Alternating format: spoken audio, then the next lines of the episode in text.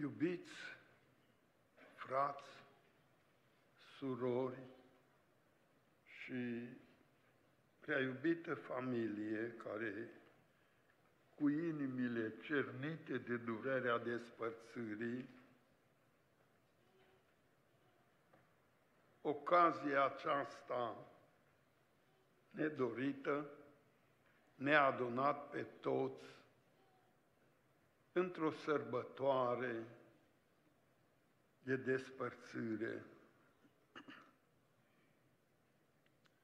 Harul lui Dumnezeu mi-a fost dat și mie să fiu aici la Sacramento și împreună cu dumneavoastră aceste inimi cernite de durerea despărțirii, să le putem aduce cu prezența noastră o mângâiere sufletului lor, arătând că ne pasă de ce s-a întâmplat, dar neputincioși nu avem ce face alta decât să plângem cu cei ce plâng.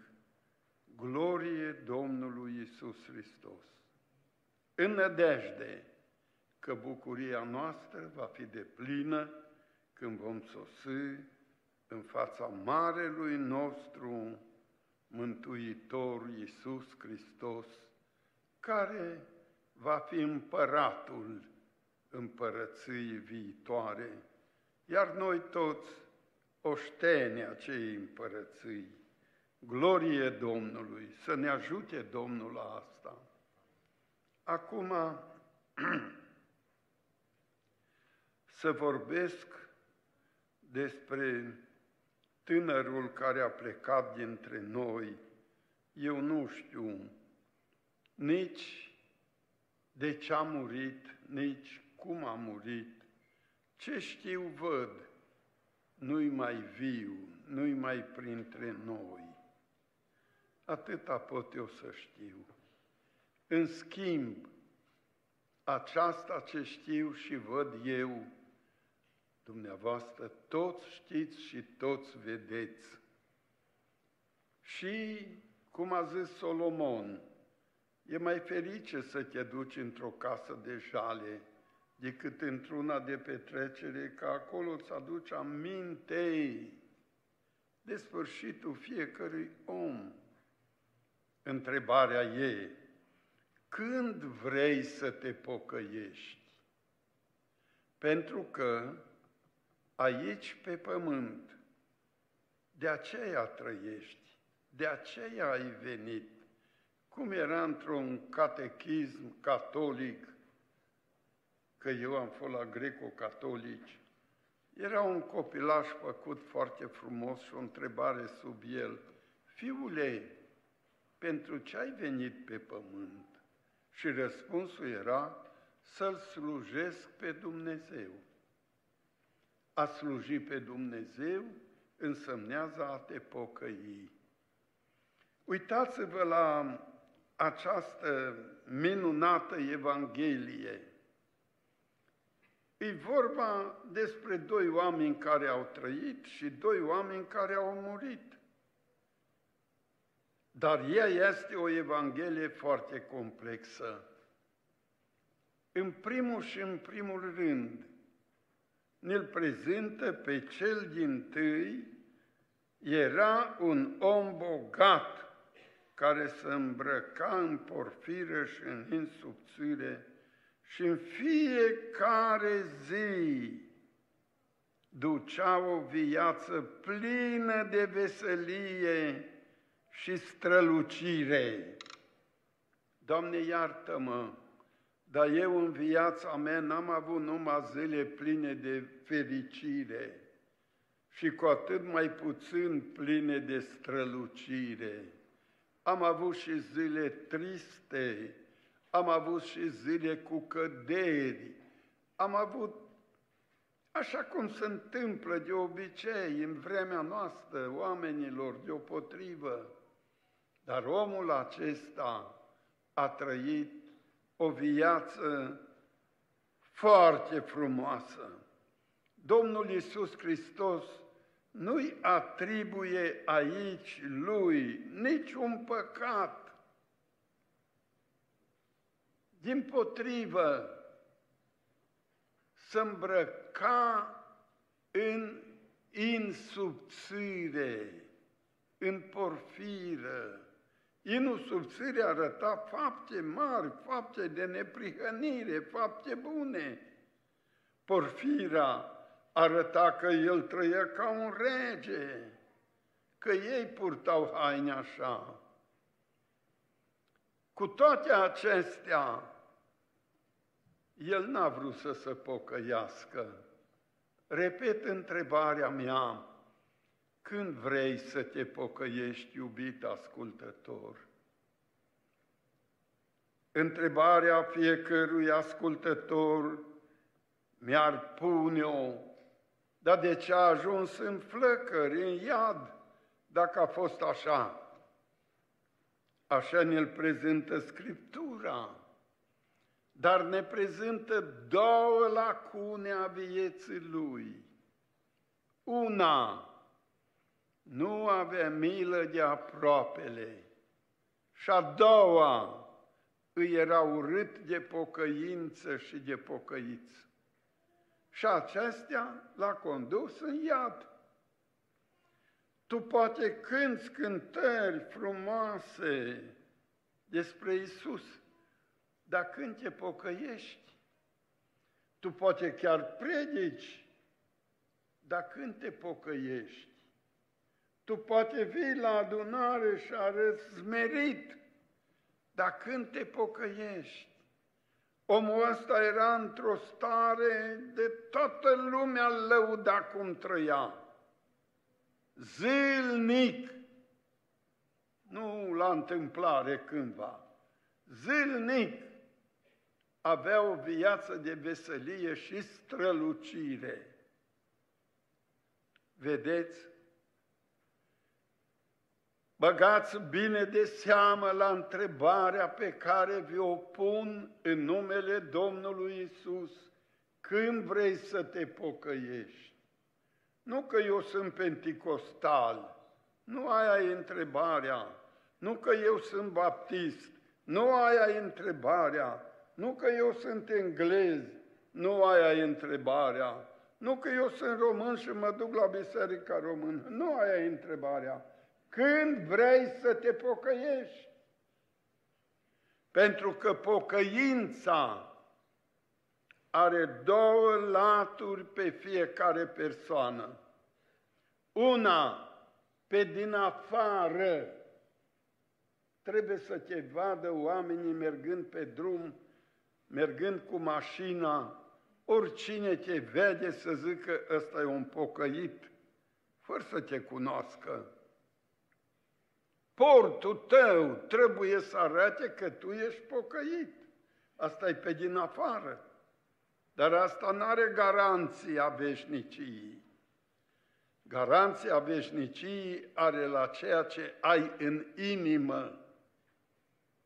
Dacă tu răști dacă ție nu-ți place de cineva, dacă tu în casă n-ai pace și liniște, dacă tu în familie ai dușmănii, dacă tu în biserică nu poți iubi de plin pe cineva, dacă tu nu poți ierta pe cei ce ți-au făcut rău și dacă nu ți-o dat niciodată în minte să te rogi cu lacrimi pentru ca vrăjmașul tău să fie mântuit, tu nu ești încă pocăit.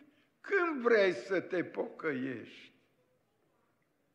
Vei putea zice, lasă ca în vreme. Uite cât a avut vreme tânărul ăsta. La 24 de ani, dosarul lui s-a închis. Să mai poate pocăi? Nu se mai poate pocăi. Cu pocăința care au avut-o în ziua când Dumnezeu i-a luat sufletul, cu aia rămâne, cu aia se prezintă. Și eu, și matale care mă asculți, când vrei să te pocăiești?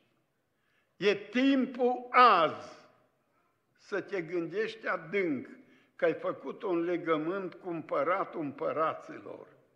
E timpul să te gândești că ai jurat că li sluji până la moarte și timpul acum să te uiți în urmă, să-ți privești pașii în valea prin care ai trecut.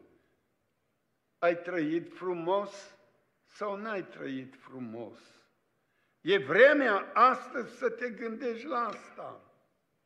Lazar, de care e vorba aici, el a fost un om pocăit. Datorită pocăinței lui, el suferea cumplit de o boală, poate cancer de piele, că toată pielea era bube și având pe el numai o haină, buba când se spărgea, apoi rupe haina, că așa se întâmplă dacă ajunge puroi dintr-o bubă pe o haină, imediat s-o mănâncă, rămâne gaură. Cum credeți că era la îndemâna câinilor să-i lenge bubele? Că era toată haina pe el spartă. Și câinii vinea stăpânul și le trimitea mâncarea rămasă de la masă, ei mâncau, la Lazar nu-i dădea. Știți, odată cu o ocazie am fost scris la o primă și directorul, când a citit acolo, era bănuți buni atunci, 500 de lei. Mă, mă, l-a pocăit și a tras cu roșu. Lasă să-i dea Iisus a lui. Și n-a vrut să-mi dea primă. A venit supărat tehnicianul care a făcut tabelul cu prime. Uite, mă, ce-a făcut, măi, domnul Hozan, mă, te-am trecut cu atâtui ce-a făcut ăla. Și ce-o zis? O să-mi dea Iisus. Lasă-mă că Iisus îmi dă dublu. Cum? Mâine, poi mâine, trebuie să primesc o mie. Cum? De se întâmplă așa ceva să-mi spui și mie. Și a doua zi, eu la muncă, la serviciul meu, eram cu vagoanele, cu... Numai acasă vine un om și intră în curte. Iasă nevasta afară. unde e fratele Hozan? E la lucru. Auzi, am adus plicul ăsta pentru el, ia-l. Cine ești? Păi nu trebuie să știi. Păi din către ai venit, dinspre Șugag, nu trebuie să știi sau a venit dinspre Petrești, nu trebuie să știi. Și iar îndemnul să se ducă să puie plicul pe masă în casă. Când se întoarnă, nu-i mai nimeni. Trimite pe copii pe stradă, nu găsește pe nimeni. Și când s-o să acasă, el nici nu l-o deschis, i-a fost frică. Deschid, era o mie. Iau plicul, și a doua zi îl prezint la ăsta, ai văzut, mă? Hristos se îngrijește de noi. Mărească-i să numele. Acum, săracul ăsta era pocăit. De unde știm noi că era pocăit, va întreba cineva. Apoi ne spune bogatul din flăcări. Și fiindcă era pocăit, Bogatul ăsta care ducea o viață așa frumoasă, îi era scârbă de pocăiți și cum zic mulți, să se pocăiască tot sacramentul, eu nu mă pocăiesc. Așa a zis și el. În casa mea n-are ce căuta pocăitul. Îi flămând acolo pe trepte să-i dea Iisus, eu nu-i dau. Și fapta asta a condus pe omul care a trăit așa frumos la iad. Acum din iad să rogă de Avram să trimită pe Lazar să-și moaie degetul în apă. Nu se poate. Păi de ce? Între noi și între voi o prăpastie mare, așa că nu se poate trece. Nici cu un avion, nici cu un satelit, cu nimic nu poți trece. Pentru că iadul nu e în pământ, cum cred unii, nici nu e în vreo planetă pe care noi o vedem. Iadul e în locul de afară, toate stelele sa lui Dumnezeu și El a creat un loc în afara stelelor estora. Și stelele astea e numai un rând ce vedem noi, dar ele sunt mii de rânduri și de ceruri. Și asupra acestor ceruri îi scaunul lui Dumnezeu, acolo e urechea lui și el de acolo privește să vadă tot ce se face în ceruri și pe pământ. Și te știe zilnic, în fiecare minut, zice Iov, el ne cercetează în fiecare dimineață și ne încearcă în fiecare clipă, adică în fiecare bătaie de ochi. Atât e de aproape, măcar că stă așa de sus. Mărească-i să numele. Și acum vine vremea asta. Nu se poate, nu se poate. Dacă cineva vrea să treacă de la noi la voi, să nu poată. Din câți mă ascultați, dacă ați avea harul și trebuie să aveți harul ăsta să ajungeți în rai, ați vrea să mergeți în iad? Nimeni zice nu, dar eu vă spun că credincioșii care aici pe pământ l-au slujit pe Dumnezeu cum trebuie, ăia vor vrea să meargă în iad ca să mângâie pe ai lor. Dacă cunoașteți pe sora lui Moldovan Mitru, mai numit și Petre, care a fost pe aici și în Arizona, pe aia au bătut-o tată s-o de zeci și zeci de ori și odată au bătut-o de-o rămas ca moartă. Și totuși s-a rugat pentru tatăl ei și l-a grijit până la urmă. Că l-a iubit. Apoi era una doina pe care o bătut-o tată suculând sugul câinelui de ce s-o botezat. Și țâșne sângele printr-o bluzică albă ce o avea pe ea în sărbătoarea respectivă. O căzut jos și când o ridicat mâinile, Iisus să iartă pe tăticul. El i-a dat peste mâini, i-a dat pe ea cu lănțugul, i-a dat cu picioarele și ea striga, Iisus să iartă pe tăticul. Dacă la doinea i-a fi dat să ajungă în rai și să-l vadă pe tăticul chinuindu-se, n-ar mere să-l ajute? Ar mere, dar să nu se poată. Și dacă cineva din chinuri vrea să fugă la rai, să nu poată. Când vrei să te pocăiești? Azi ai așa libertate, ai atâta mâncare, ai atâtea haine, te îmbraci cum vrei, în negru, în roșu, cum vrei tu. Ai căldură la buton, ai mașină, ai climă în mașină, rece, cald, ce vrei. Dar când vrei să te pocăiești, omule, îți dai seama că toate aceste binecuvântări te cer să te apropii de Dumnezeu cu mulțumiri, cu smerenie și cu închinare.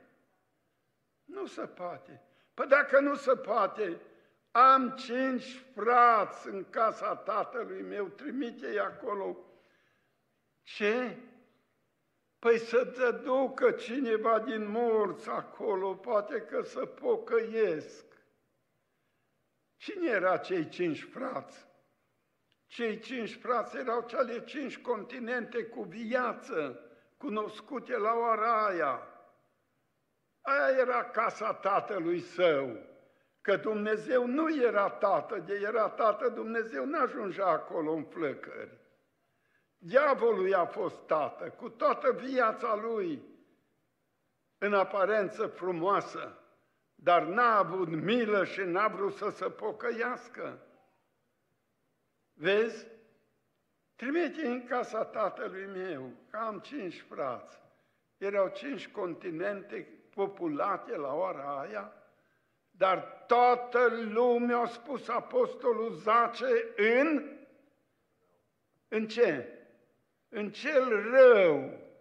Aia era casa tatălui său.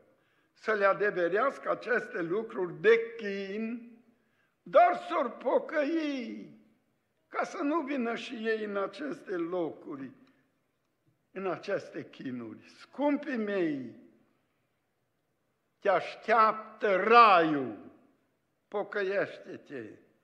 Dacă nu, te așteaptă chinul veșnic. Gândește-te nu la viața asta, ci la viața care vine. Și îmi închei predica mea că trebuie să mai plec la o biserică și în numele Domnului Isus Hristos vă rog pe toți ascultătorii, fie că sunteți familia celui care a plecat dintre noi, fie că sunteți numai prieteni și ați venit ca să mângăiem familia, e foarte bine ce ați făcut, dar gândiți-vă adânc la întrebarea pe care o mai repet încă o dată. Când vrei să te pocăiești? Că viața ta trece. Cine ești? De unde vii? Poți tu oare ca să știi? În ce scop te-ai zămislit pe pământ, la ce ai venit și trăind la ce trăiești, ce solie tu împlinești? Că tu ești rău, tot tu ești bun, tu ești înțelept, dar tot tu om nebun. Viața întreagă ți-o petreci, ostenind în lupte seci, cu necazuri, cu sudori, strângi mereu și aduni comori și la urmă caz trântit, te duci sărac cum ai venit, pleci din lume încredințat că destinul e neschimbat, din neființă pe pământ, dintr-un leagăn într-un mormânt. Și de aici, mister, abis, viața n-a fost decât un vis. Dar dacă visul îl trăiești frumos, vei împărăți cu Hristos. Amin.